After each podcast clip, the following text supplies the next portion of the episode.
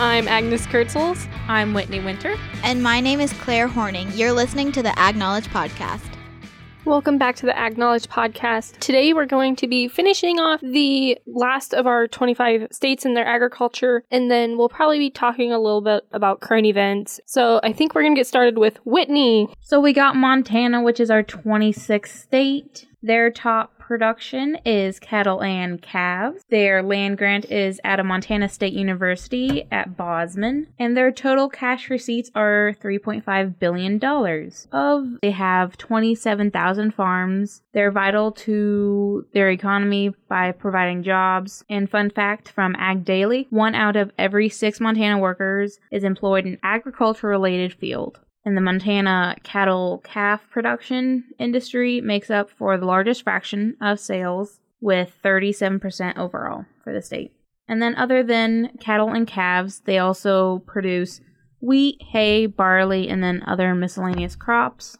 The Division of Agricultural Research and Extension, Montana has a average farm size of 2,164 acres and there are just under 27,000 farms in the entire state. Their cattle and calf ag commodity produces $1.27 billion. And then just under that is their wheat production at 1 billion and then hay and barley. Alrighty, so then moving on to our own home state, Nebraska. Cash receipts are 21.4 billion. Top commodity is cattle and calves, and our land grant is obviously for the University of Nebraska at Lincoln. So we are known for our deep roots in agriculture, obviously. Top commodities, cattle and calves, corn, soybeans, hogs, and dairy products, and we rank first in popcorn production, and we are the second largest ethanol producing state in the nation, and we also rank number one for the production of Great Northern beans. Uh, just a couple of other fun facts 91% of Nebraska's land is used for farms and ranches, which is a lot of land. um, and then cattle also outnumber Nebraskans four to one, which is, I think we talked about it with, um, what state did we talk about that with? Agnes, do you remember? It was one of the eyes. Um, it was Idaho, I think. You know, Nebraska used to be known as the beef state, and then we are obviously known as a cornhusker state. So a lot of our agriculture revolves around those two things. Those two things. Next up is Nevada. So Nevada cash receipt is $709 million.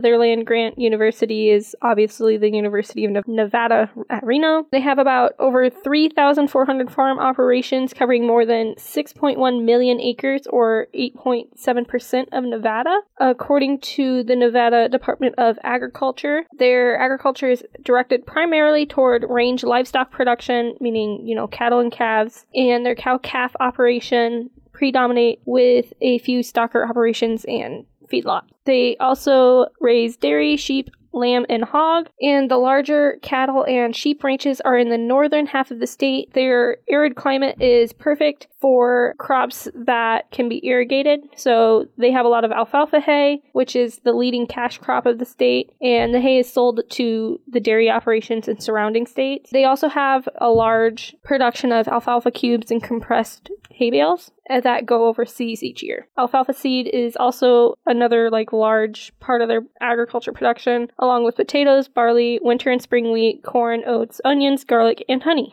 That's pretty interesting. Yeah, I wonder how much like because I know Nevada's kind of like drier, deserty, so I wonder how. I guess I'm wondering like how they go about conserving water and if there's any like special policies or anything for that. That would be kind of interesting to look into in the future.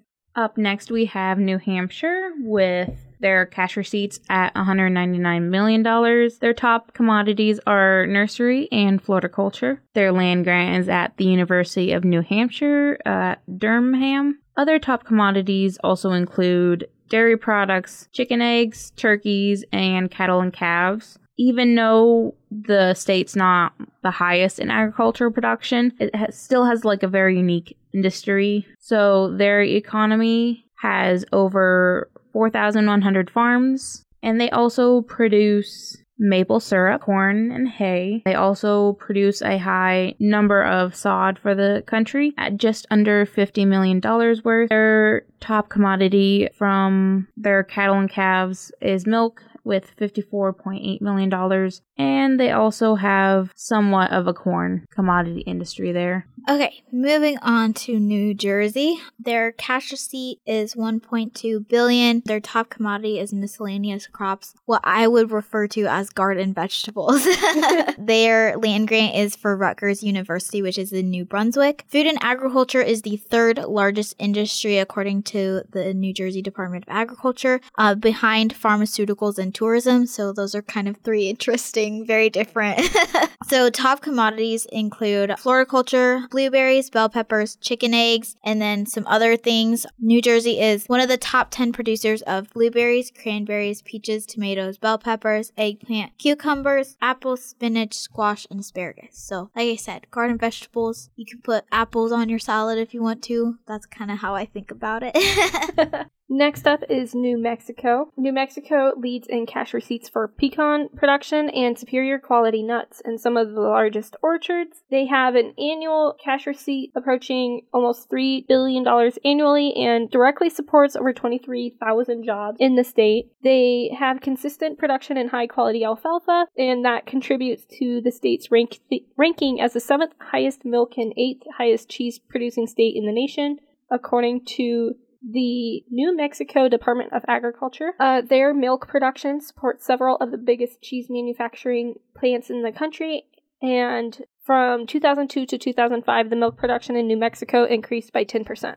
They also produce a lot of onions, potatoes, pumpkins, watermelons, lettuce, cabbage, corn, and beans. And the state supplies 85% of the nation's fresh onions during June and remains the country's largest producer of their largest export, chili peppers. But they have a lot of other miscellaneous crops and hay, as well as some of their bigger exports. So Interesting. Up next, we have New York, which isn't a state I think of as agriculture. I always first think of New York City, but nonetheless, all of the sectors in agriculture, including processing, are responsible for nearly 200,000 jobs, with their cash receipts at $5.3 billion, and their land grant is Cornell University at Ithaca, and their top commodity is dairy products. So some of these dairy products include yogurt, cottage cheese, and sour cream, and they also rank up in production of apples, snap peas, maple syrup, and cabbage, and then also grapes, Italian cheeses, and surprisingly, tart cherries and squash are up there with their vegetables. But New York also produces corn for grain, hay, cattle and calves, apples, and floriculture. And so their production of dairy products and milk accumulates to about $2.7 billion. Their apple production is $343 million. Okay, so on to North Carolina. Cash receipts is 10.6 billion. Their top commodity is broilers, and their land grants go to North Carolina A&T State University in Greensboro, and then North Carolina State University in Raleigh. Their ag economy is supported by 46,000 farming operations, and it also supports over 70,000 jobs. Top commodities include broilers, like I mentioned earlier, hogs, turkeys, miscellaneous crops, and soybeans. They are ranked first in the nation for production of tobacco, sweet potatoes, and poultry and eggs. So they got a lot going on. Okay, moving on to North Dakota. Their agriculture receipt is $7.6 billion. And according to the USDA's article, North Dakota Agriculture in one word, diverse, their top ag products sold in 2017 were soybeans, corn, wheat, cattle and calves, other crops and hay, vegetables, melons, potatoes, barley, and hogs. In 2017, North Dakota led the nation in the production of all dry edible beans, navy beans, pinto beans, canola, flaxseed, honey, dry edible peas, durum wheat, and spring wheat. That's a lot of stuff to be leading in.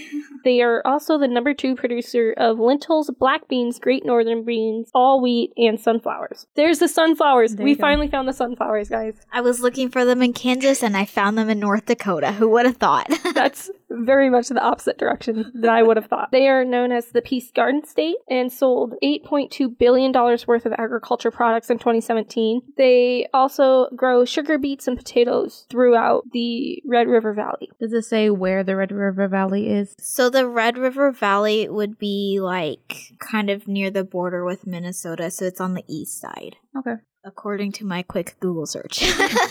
It says they're the lar- third largest producer of sugar beets in the country and the fourth largest producer of potatoes. Oh, and they are the largest honey producing state in the nation. 33.7 million pounds of honey was collected in North Dakota in 2017, which is 23% of the total collection in the United oh, States. my goodness. That's a lot of honey. Okay. That is. Yeah, I would like when I think of North Dakota, I would not think they would have like a lot of potatoes. I just feel like it's It's It a gets, very like- rocky. I think it's rocky, but then it's also like they kind of have a shorter growing season. Yeah. But I mean, if you think about it, Idaho is kind of right along the same line.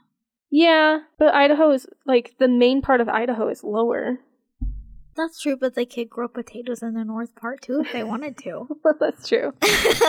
They just might start their seeds. A little Yeah. different time. Yeah. Could be. And who knows, they might utilize greenhouses to help that process if they do have a shorter growing season. Mm-hmm.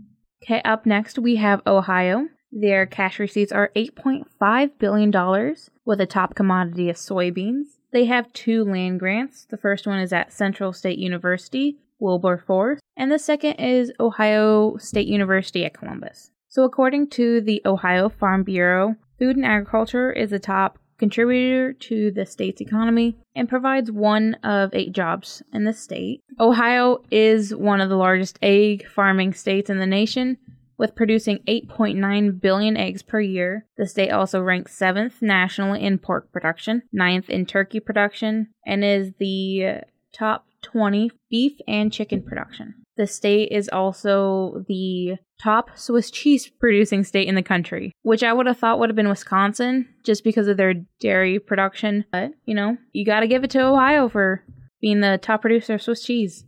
And then just to round out the state, Ohio cows produce 628 million gallons of milk per year, and then soybeans and corn are also top crops in that state.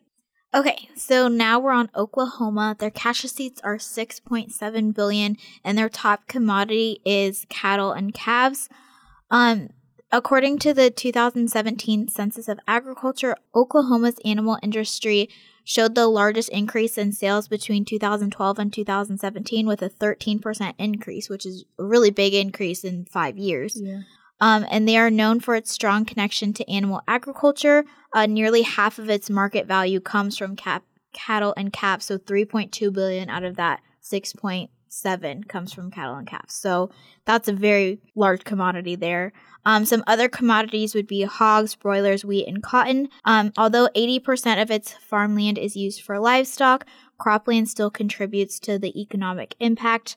Um, so that includes the wheat, cotton, and forage. So that brings about $1.5 billion in sales. So Next up is Oregon. So Oregon's cash receipt is about $5 billion.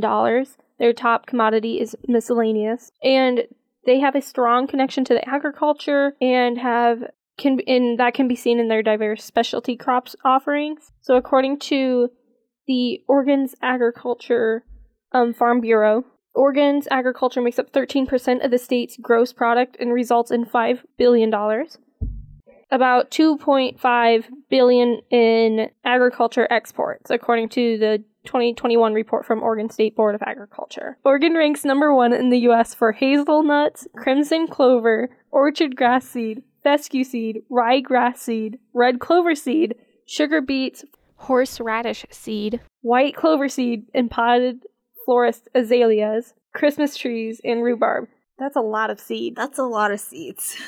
Yeah, 39% of farmers are women. Their number one commodity is greenhouse and nursery products. They have $144 million in commercial fish landings, more than 100 farmers markets in the state, and Marion County is number one in ag production in their state, as well as 96.7% of the farms are family owned.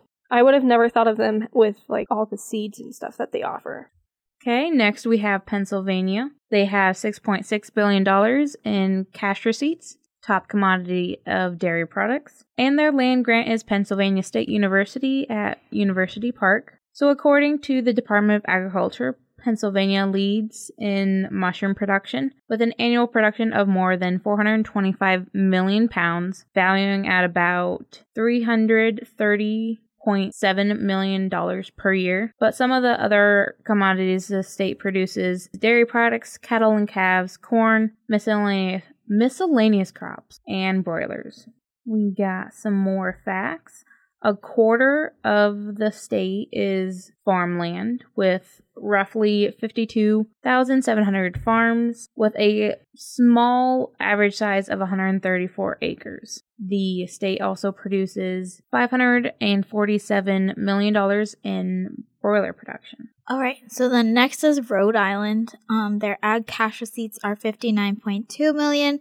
Their top commodity is greenhouse and nursery products, which is kind of a trend we've seen with the smaller East Coast states. Um, and then the land grant is for the University of Rhode Island at Kingston. Ag is among Rhode Island's top industries, along with health services, tourism, and manufacturing. Farmland covers 10%, so that would be equivalent to 60,000 acres being involved in agriculture. Top commodities, um, besides greenhouse and nursery products, include dairy, sweet corn, chicken eggs and apples. It is the smallest US state in terms of like square footage, but it still has about um 1200 farms. So even in small states, we're still going strong. Next up is South Carolina. South Carolina has $2.1 billion in agriculture cash receipts. Their top commodity is broilers. At their last census, they had 25,000 266 farms on 4.9 million acres of farmland. Their state's fruit and vegetables are consistently ranked high nationally, including leafy greens, tomatoes, and watermelon, as well as being second ranked in peaches. Um, that's according to the South Dakota, or excuse me, South Carolina Department of Agriculture. Poultry is the top commodity in cash value, but there are several other livestock species and byproducts contributing to the billion dollar component. Some of them are beef, sheep, dairy, swine, horses, aquaculture, and even specialty animals like rabbits, emus, ostriches, rheas, llamas, goats, and bees. Field crops such as corn, cotton, soybeans, peanuts, tobacco, and wheat are also grown on over 1.3 million acres. Yes, Claire? Pump the brakes. There's ostriches in South Carolina. Since I when? And emus. what do you, I mean? What do you do with them? They lay eggs. Their eggs are a large, like a hot commodity that people want. Mm-hmm. Oh. And rheas are it- related to ostrich and, and emus. I knew they were like similar species. Like they're the big tall thing. Have like you birds, seen? know? Have you seen that episode of Dirty Jobs? I have not seen that episode of Dirty Jobs. Should I have seen that episode it's of Dirty kind of Jobs? funny. He he like they try to catch an ostrich and they are just struggling to catch one. Aren't ostriches kind of mean though? Mhm. They're mean can and they're be. huge. I don't think I'm qualified to work with ostriches. Claire? You're like as big as one of their legs. Like, not even. it would just kick me and I'd just lay on the ground and pretend I was dead. Like that would be me working with ostriches. Sorry, I didn't mean to interrupt. Um, the state's ornamental horticulture, floriculture, nursery, and turf grass is also very high ranked. They are the second largest agriculture industry cluster of cash value in that green industry. Forests um, occupy about 70% of the state's total land area, um, so it's really important in their state's economy and is about uh, $17 billion annually in their forestry and timber. But yeah. Okay. Up next, we have South Dakota. It, you might think of South Dakota as, you know, open spaces and Mount Rushmore, but the state's top industry is actually agriculture. So their cash receipts is $8.8 billion with a top commodity of cattle and calves. And their land grant is South Dakota State University at Brookings. South Dakota's top agricultural commodities, other than the cattle and calves, are soybeans, corn, hogs, and dairy products. Farmers plant more than 5 million acres of corn each year, resulting in the sixth largest corn acreage amongst all of the states. You know what? When we went to South Dakota, I got a dope pair of penny earrings, and it has just occurred to me that I haven't seen them in like five years, and now I'm gonna be mad about it.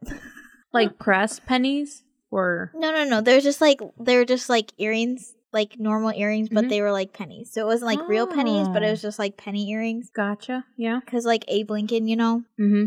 and I I don't know where they are, and now I'm gonna have to go look for them. Well, I think when my sisters visited Mount Rushmore, we bought a necklace which a person had hand like um, Woven. No, it was a quarter, and they had hand like carved out different pieces, so it kind of looked like a puzzle piece when you put all three back together. So I got so them. like a friendship necklace, Kind like of. a sisterhood. yeah. Yeah. So each my sister Both of them, one's older and one's younger, so they got the ends, and then I got the middle. I don't know. Fun story. I thought I'd throw out They there. got cool things in South Dakota. I'm surprised their tourism isn't number one. That's what I was gonna say. I was Mhm. thinking that tourism's a big thing in South Dakota, but I or because even they like have like fishing. because they have like the Black Hills and everything. The Black Mhm. Hills and the Mount Rushmore, but then also a lot of people go up there for fishing and stuff. yeah, that's true. Well, anyways, moving right along. Sturgis Oh, is also in South Dakota. Oh, that's so. true. Well, I, and a lot of people go up there to see the buffalo and stuff. Mm-hmm. Yep. And then Laura Ingalls Wilder has, they have a lot of like history museums for her up there. Yeah, Who who is that? she's a author. I'm sorry. She is like the like pioneer that you read about. Oh my gosh, it's when were her books? They're like middle school age, right? Aren't they like Little House on the Prairie ish? Yeah, it's Little House on the Prairie, and then there's like In the Big Woods or something. There's Long Winter, Farmer Boy. I love her books. It says it says her homestead is in De Smet, Dis De Smet. Dismit, South Dakota, and then there's one along Plum Creek. Yeah, she wrote the Little House on the Prairie Okay. books, basically. Okay, I know her work. I just I guess I didn't know her name. Yep. So okay. Oh yeah.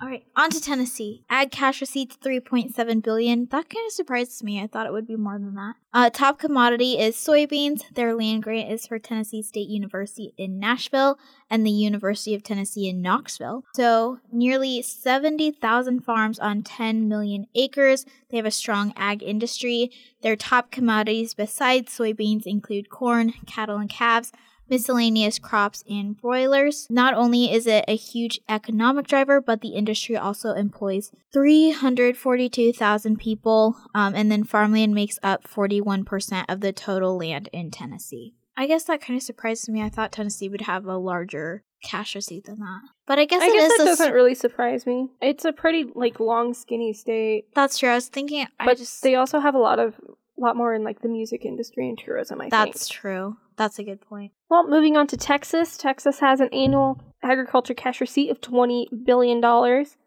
Their top commodity is cattle and calves. The 2017 Census of Agriculture found that Texas ranks first in the nation for total number of farms w- uh, with over 248,000, which accounts for more than 127 million acres of agriculture land.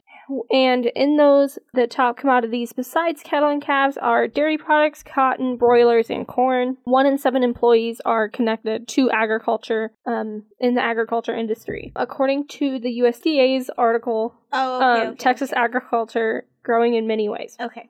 They're ranked second in poultry and eggs, which contributes to 3 billion in sales, eh, with cotton and cottonseed ranking third in the state. They also in 2017 had increased their honey sale by 151%, nearly doubled their farms with oil-bearing acres. I guess I didn't. I guess I didn't really think that cotton was a Texas thing. Am Yeah, I just dumb.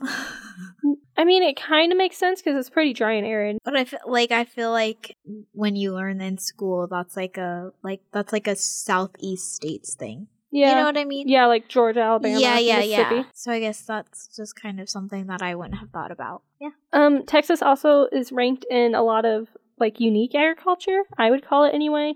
They're ranked number one in deer, duck, geese, quail, and emus. Okay. Look So at those emus popping up again. Yeah. They also have that the the average age of a Texan producer is 59 years old. It's a little bit higher. Yeah. Um, it's 1.7 years higher than the national average.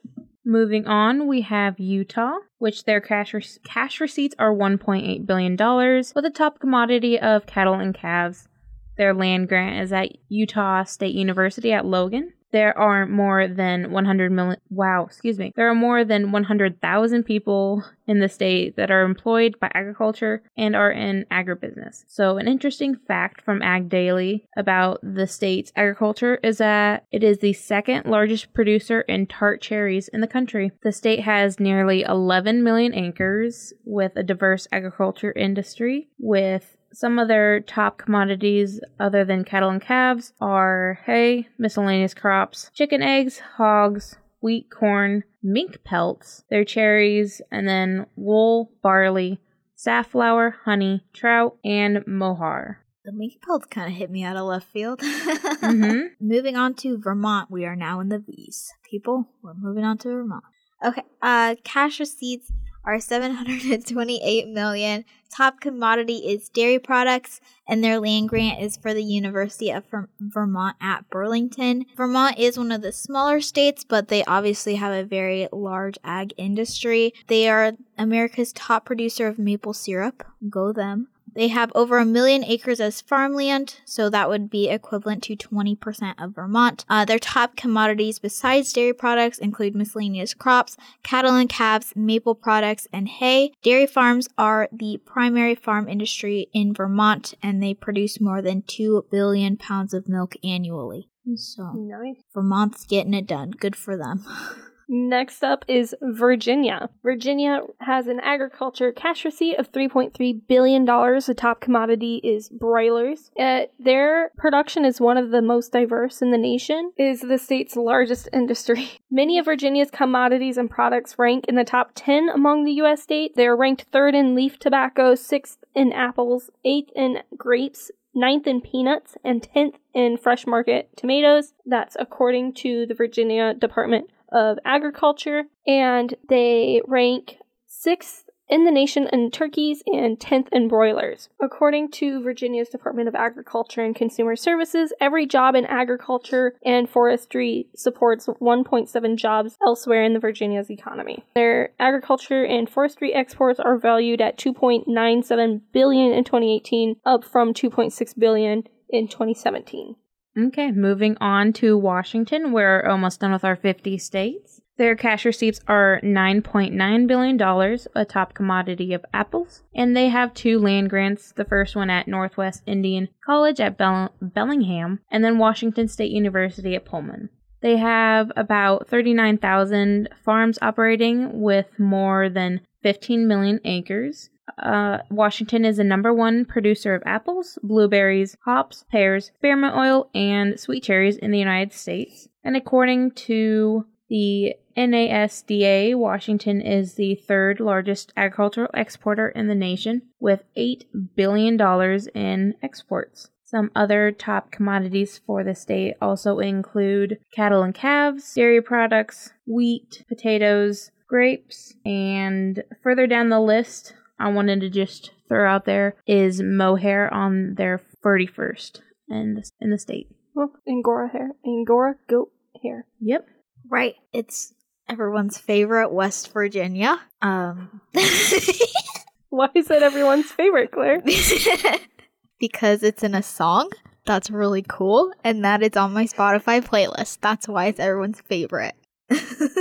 You have everything on that playlist, Claire. I know. Country road. Sorry. I was gonna sing and then I decided against it because I'm not a good singer. okay. Um, cash receipts 633 million. Top commodity cattle and calves. Their land grants in Institute, West Virginia, and West Virginia University in Morgantown, West Virginia. So, West Virginia leads the nation in the ratio of family owned farms with 98% of their 23,622 farms being family owned. So, go them. Top commodities of the mountain state, I didn't know it was the mountain state, include cattle, calves, broilers, miscellaneous crops, turkeys, and chicken legs. Chicken eggs. so, because West Virginia's got like a broken up hilly landscape, hence it being the mountain state, row crops only provide 20% of their ag sales, and then livestock accounts for the other 80%. So, that's how that works. Moving on to Wisconsin. Uh, Wisconsin has a national annual agriculture cash receipt of $11.4 billion with the top commodity of dairy products, which surprises no one. Whoa, what? no. Um, they're obviously known for their high quality dairy products, and according to and it's NASDA, the Wisconsin's 1.28 million dairy cattle produce more than 30 billion pounds of milk and is the national leader next to California. So while it ranks high in overall production of dairy products, Wisconsin ranks number one in corn for silage, cranberry snap pea production, and according to the 2017 Census of Agriculture, they have 64,793 farms and 14.3 million acres in farmland with an average farm size of 221 acres. Wisconsin also has cranberries, ginseng, mink pelts, dry whey for humans, goat milk, and corn for silage, which I said. Um, according to the Department of Agriculture, Trade and Consumer Production for the state of Wisconsin. Wisconsin is also home of Culver's, Mm-hmm. which is a delicious uh, custard. Whitney is shaking her head no, and so I feel like her opinion is obsolete. It's irrelevant. Culver's ice cream slap. I got a gift card for it once. So good. I've been to a Culver's once, and it was not very good. well, you went to the wrong one apparently. okay, the problem is, did you get ice cream? Because that's the stuff you get from Culver's is the ice cream. They have a little fridge right at the checkouts with like little, Pints. yeah, little pints. I did. That's not what get you buy. That's what you buy at Culver's. Or don't they have cheese curds too? Oh, Mhm. their cheese curds, we got cheese curds. the best. That was probably the best out of the meal, but That's what I'm saying. Their cheese curds are pretty good. You don't go to Culver's for the hamburgers. You go for the cheese curds and the ice cream. I wouldn't go for the cheese curds because I don't like cheese. But I could never live in Wisconsin. What would I do? I Eat cranberries. That's true. Okay, wait. Your turn. Finish us out. last but not least, we have Wyoming.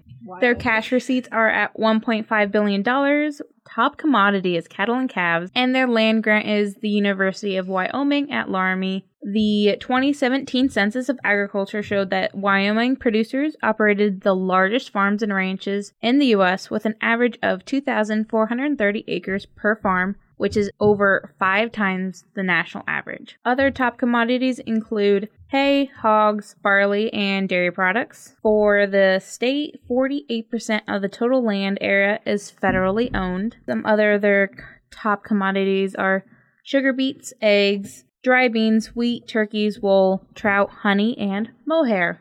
So that's going to wrap up our 50 states. Going on to our current events. So I have an article here from agupdate.com about two companies planning on putting soybean crushing plants in northeastern Nebraska. So these two uh, soybean crushing facilities would be 70 miles apart. One company is Norfolk Crushing LLC, and they announced on February 3rd is developing a $375 million soybean crushing plant, and that was following a announcement from Omaha-based Cooperative Ag Processing Inc. or AGP on January 28th saying that it was going to build a soybean processing plant near David City. This is obviously kind of exciting for a lot of farmers in the area because it gives them a better price on their soybeans and also it will create about 50 jobs on each site. The Norfolk facility would crush about 38.5 million bushels of soybeans annually or 110,000 bushels a day. Wow. They're planning to be operational in 2024. On site, they will be able to unload trucks at 60,000 bushels per hour, saving farmers and truckers time when they deliver. Say anything about being built next to like a railroad for export? So, usually when that happens, they will detour a train station Mm-hmm. to the plant. They won't build next to one, but they'll create railways there. Okay. AGP said they would be processing over, processing over 50 million bushels of soybeans per year. So one would be produ- one would be crushing 38 and a half and one would be crushing 50 million. It's a lot of bushels Yeah. for northeast Nebraska and just two plants. Both said that they're not really looking at too much of like a competitive spirit between the two, but they're hoping to help boost the economy in the area, especially for farmers, because obviously they have a- another opportunity to get a different price on their soybeans. The Norfolk plant will produce soybean meal, oil, and hulls. The oil will be sold to many segments, including the food industry, all the way to the biodiesel industry. And the plants make crude degummed soybean oil as well. They will also produce 847,000 tons of soybean meal per year for livestock feed markets and 450 million pounds of crude soybean oil and 77,000 tons of pelted soybean hulls, which is crazy when you think about it. The Norfolk company will also be building a soybean crush plant in Alta, Iowa, about two and a half hours from Norfolk called Platinum Crush. Nebraska marketing officials um, said that there could be issues with supporting the two plants because, again, they're like using a lot of soybeans in the area. Um, but two to four million bushels of soybeans produced in Nebraska, indicating potential need for bushels to come from other states. Does it say what potential states that could be? No, but I'm assuming since we're pretty close to the Iowa border, it would be them and South Dakota. Okay. Then you wouldn't have to Yeah, travel And Mhm. Minnesota. all that stuff. But That's what I was thinking. Didn't know if they had any idea or not. hmm But yeah, I think it's a great opportunity for farmers to get a good price on their soybeans, especially when we saw like right now with corn prices being up, it's going to cost more to plant it, but it also, you know, leaves a bigger margin for profit. But this could allow people that do rotational crops, you know, that go soybeans to corn in a rotation, mm-hmm. They can still plant soybeans without worrying about losing profit. But yeah, that's what I got. Okay. So I found on um, Brownfield Ag News, uh, it's an article titled Nebraska Could Be the First State to Move on Right to Repair Legislation. And I thought this was interesting because we have talked about this particular issue before. I know Agnes is very passionate about it. um, so basically, they have interviewed people around Lincoln and they're talking about how the price of repairs at local dealerships has just gone absolutely through the roof. It's just very expensive. Um, so, State Senator Tom Brandt he has introduced legislation that would require dealerships to provide access to digital repairs. And his quote says, "They really don't want to see this, so it can be business as usual. It's been good revenue stream to send mechanic or technician with a laptop computer. They come to your farm, they plug in and reset your system." Uh, so, several states have previously introduced legislation similar to this, but he says that's also where farmers have paid the price. So, yeah, basically, they're charging the mechanic's wage for that guy to come out and reset the computer. So, that's obviously a pretty big expense to pay someone else to do labor when you could realistically have the ability to do it yourself. So he hopes, or Senator Brandt hopes, that this will put pressure on major dealerships to sign a national memorandum of understanding. So that would create a platform for owners and third party mechanics to have access to their digital repairs. Um, so it's called LB 543, and it was voted out of the Judiciary Committee last Thursday and is expected to be debated by the full unicameral before the late before the session ends in late March. So this is not like a federal bill. This is just on a state level. I didn't clarify that, so I'd like to clarify that now. But so yeah, they're working on it, and I know Agnes has a lot to say about this probably. Yeah. Um, so the right to repair bill just to go a little bit more into what it is, it's giving rights to people that own electric cars, electronics in general, and specifically agriculture equipment, um, like John Deere equipment, because a lot of that runs on a computer board or a compute like an electric system, and basically you have to take it to a John Deere dealership or like have a, a Grossenburg or Greenline or something. Somebody that is authorized to work on a John Deere equipment to fix your tractor. This is frustrating for a lot of reasons, mostly because it's taking time out of farmer's day to get it to a shop and then paying money to have someone else fix it when historically farmers have been able to fix their own equipment. The only time they would take it somewhere was if it was something that they couldn't do themselves or it was they didn't have time to do it themselves, so they would take it to the shop and then use a different piece of equipment. And right now with all these newer machines, we're seeing this rise of people not being able to work on their own equipment. And John Deere's like response to that was basically saying you're just buying the product, you're not buying the right to that control board or whatever you want to call it. And that's frustrating to me because let's say you're renting an apartment, because that's essentially what they're saying. You're just borrowing this, the electronics on the inside. If you're a renter and something in your apartment breaks, you have to go to your landlord, right? Mm-hmm. And they're required to fix it. You shouldn't be paying for it as the renter because the landlord's required to fix it. But it would it would be like the landlord saying, "Okay, pay me for my time and labor to fix it." Even though you could fix it yourself, you have to pay me to do it. Yeah. You know what I mean? But another thing with that is like I feel like the computer stuff can get pretty complicated. So I could see how you would want someone who knows that stuff to work on it cuz you like you you know what I mean? If you don't know yeah. how those systems work and you try to fix it yourself you could potentially make it worse. Yeah. but then again you also have third party people who do know how to fix those things and might um be more convenient might come to you might you know what I mean? There's a well, billion other reasons why it would be a good idea to not just have it at that one source but have multiple avenues to be able to come to a solution to fix your equipment. Yeah. Well and that's the thing too though you there are no third person parties that are allowed to fix it because the codes and stuff are exclusively John Deere the, property. That's what the bill says. Like you can fix it yourself, or a third party could also fix it. Is Yeah. what the bill is proposing. like again, this goes for like vehicles and electronic devices, like a Tesla car kind of thing. But there is a federal case that's also looking at introducing the bill. This is from Reuters.com. com. U.S. lawmakers introduce right to repair bills to spur competition because um, I know there's three right now. I can't find it, but there's three plaintiffs, if you will, three like groups of people that are um, trying to get this bill passed in federal courts and they're all basically um i'm pretty sure one is for an electric car and the others are for agriculture equipment but their main premise is like it's creating a monopoly because you're not letting other people work on said equipment And then, along with that monopoly thing, you get to set that price as high as you want it to, yeah and not have any competition. And that's why monopolies are illegal in the first Yeah. place. Is because if you only are, if you're the only one producing a thing, you have it be a million dollars, and no one can do anything about it. right Especially if they need it. Yeah, and especially when we're moving to these new equipments and electric cars and stuff, you want people to use them. You want people to buy them, but if you can't fix them, a lot of people are, you know, throwing up as a con against buying your item because Well, they can't fix That's it. That's a big thing with like cars is you have to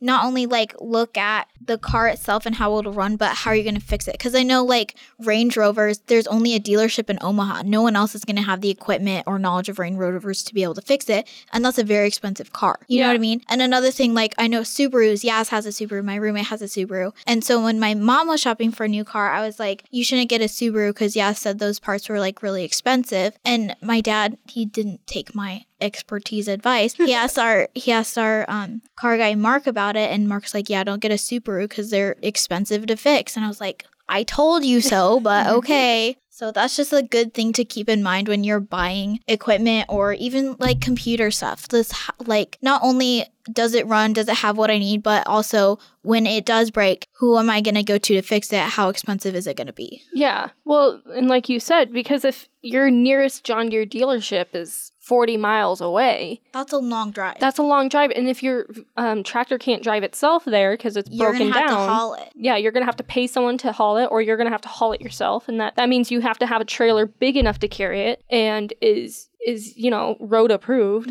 and then driving the whole Mm-hmm. and way that's there. gas money, time, labor, all of that stuff that Yeah. you have to spend to take it there and then take it back. Yeah, And then obviously you have to pay to fix it. in that case, you're paying the mechanic, and then you're also paying how many hours they're working mm-hmm. and how long the building or the manufacturer, whoever's fixing it, has it on their property. So making sure to look at, you know, well, this equipment or this car has a history of this specific thing breaking down. Will I have enough money to repair it when I need to repair it? Mm-hmm. Or is the facility close enough to, you know, maybe come out to your house to fix it or anything like that? So going back to the first article we were talking about uh, with the soybeans, this article is from the Illinois Farmer Today on agupdate.com with the article's called Green Future Includes Biodiesel, Leaders Say. So this article talks about how soybean grow- growers are optimistic about the future of biodiesel. That's because it's a cleaner energy source for renewable sources and soybeans are are a big component in that. We had that ethanol episode where we talked about corn, but we didn't really mention soybeans that much. Biodiesel goes into a lot of things. We use them to lessen our demand from overseas oil production and convert it to biodiesel is good for the whole nation. SAF or sustainable aviation fluid fuel, sorry, Fluid. uh, SAF gives an impressive reduction of up to 80% in carbon emissions over the life cycle of the fuel compared to the traditional jet fuel it replaces, depending on the sustainable feedstock used, production method, and supply chain in the airport, uh, said the British petroleum producer. Um, Shell and many other oil companies are also getting in on the bandwagon. One barrier is the cost, though. SAF is more expensive than petroleum based aviation flu- fuel, but again, the benefits are environmental and health. But I think, especially with like those two near us, I mean, there's quite a few like smaller airports around our area, but a lot of that oil would be beneficial around this area, um, especially when a lot of the farmers around here use airplanes to spray their crops and stuff Mhm. for herbicides and pesticides. Back in Sutton, we have a little airstrip and we have a pretty big business for spraying with airplanes. So that would be greatly beneficial for our community. There's one, there's an airstrip right out by David City too, and you said that's where one of the plants were Yeah. going to be. So Mhm. my mom used to work there. I think she did. I Well, went there once with her, and I think she said she worked there, but it was a long time ago. Well, even if it's in Madison County outside of Norfolk, it would be beneficial for the airport here in Wayne because they have a pretty big, I don't know, what would it be called? like a reach. Yeah. But analysts expect U.S. farmers to expand soybean acres by 5% because corn is so expensive. And that much of an increase will likely become, will come because of the high fertilizer prices. Also, we saw the price glyphosate go up because of the hurricanes down in Louisiana and along the Gulf where a lot of those plants are. So, yeah, I think it's a, a good time now for soybean producers to be increasing their fields because again, especially in this area, we're having those two plants come up, hopefully be open by 2024, which is only two years, which is crazy. And then, you know, the price of corn is still up, which is good if you're selling, but if you're, you know, buying, it's not so hot right now. Um, but it says that you're mitigating 74% of greenhouse gas emissions for every gallon of petroleum you replace with soybean biodiesel. I think the push for soybean based biodiesel and then obviously corn ethanol is going to keep increasing over the next 10 years or so just because we're having to go to more um, renewable resources. Well, I think that's going to wrap up our podcast this week. Tune in next week at Thursday at 3 for more Ag Knowledge. Thank you for tuning in to this week's episode of Ag Knowledge. This podcast was created by Agnes Kurtzels, Claire Horning, and Whitney Winter as part of radio production workshop at Wayne State College. Listen to KWSC 919 The Cat on the TuneIn app. Previous episodes can be found on Anchor, Spotify, Apple Podcasts, Google Podcasts, or anywhere you listen to podcasts. New episodes are released on Fridays to these and other platforms. Music is Surf Day by Marcos H. Blanos, found on freemusicarchives.org. The song was edited for the use of this podcast.